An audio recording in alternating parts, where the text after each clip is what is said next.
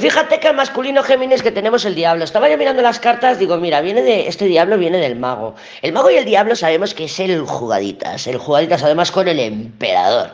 Este Géminis se lo está montando de una manera o de otra, es que no acabo las frases, es que no acabo las frases. Se lo está montando de una manera o de otra para eh, conseguir sus propósitos, conseguir lo que quiere. Pero claro, me viene así los mensajes del tarot que me dicen a mí, a ver, Lady, porque el diablo está ahí, está de frente, está mirando, está diciendo, este soy yo. Y con el emperador, pues bueno, puedes querer marcar un territorio bastante marcar mucho territorio. Oye, es fantástico. A mí me encanta cuando, cuando los masculinos se ponen a marcar territorio. Ay, madre mía, a mí me encanta. Digo, mira, ya está haciendo el pipí.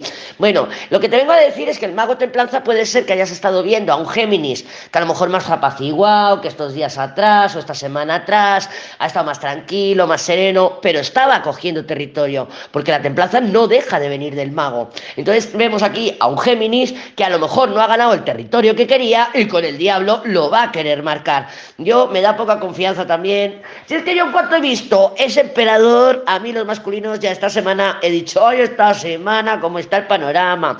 Mira, he hecho un, he hecho un rudulín, ¿vale? Pero bueno, con el diablo, ten cuidado porque Géminis me parece a mí que sí que le vas a ver las orejas, pero mmm, igual todavía no, igual en unos días. Y no te fíes, y no te fíes ni de lo que publique, ni de lo que diga. Mm, mm, mm. Ten mucho cuidado, bombón.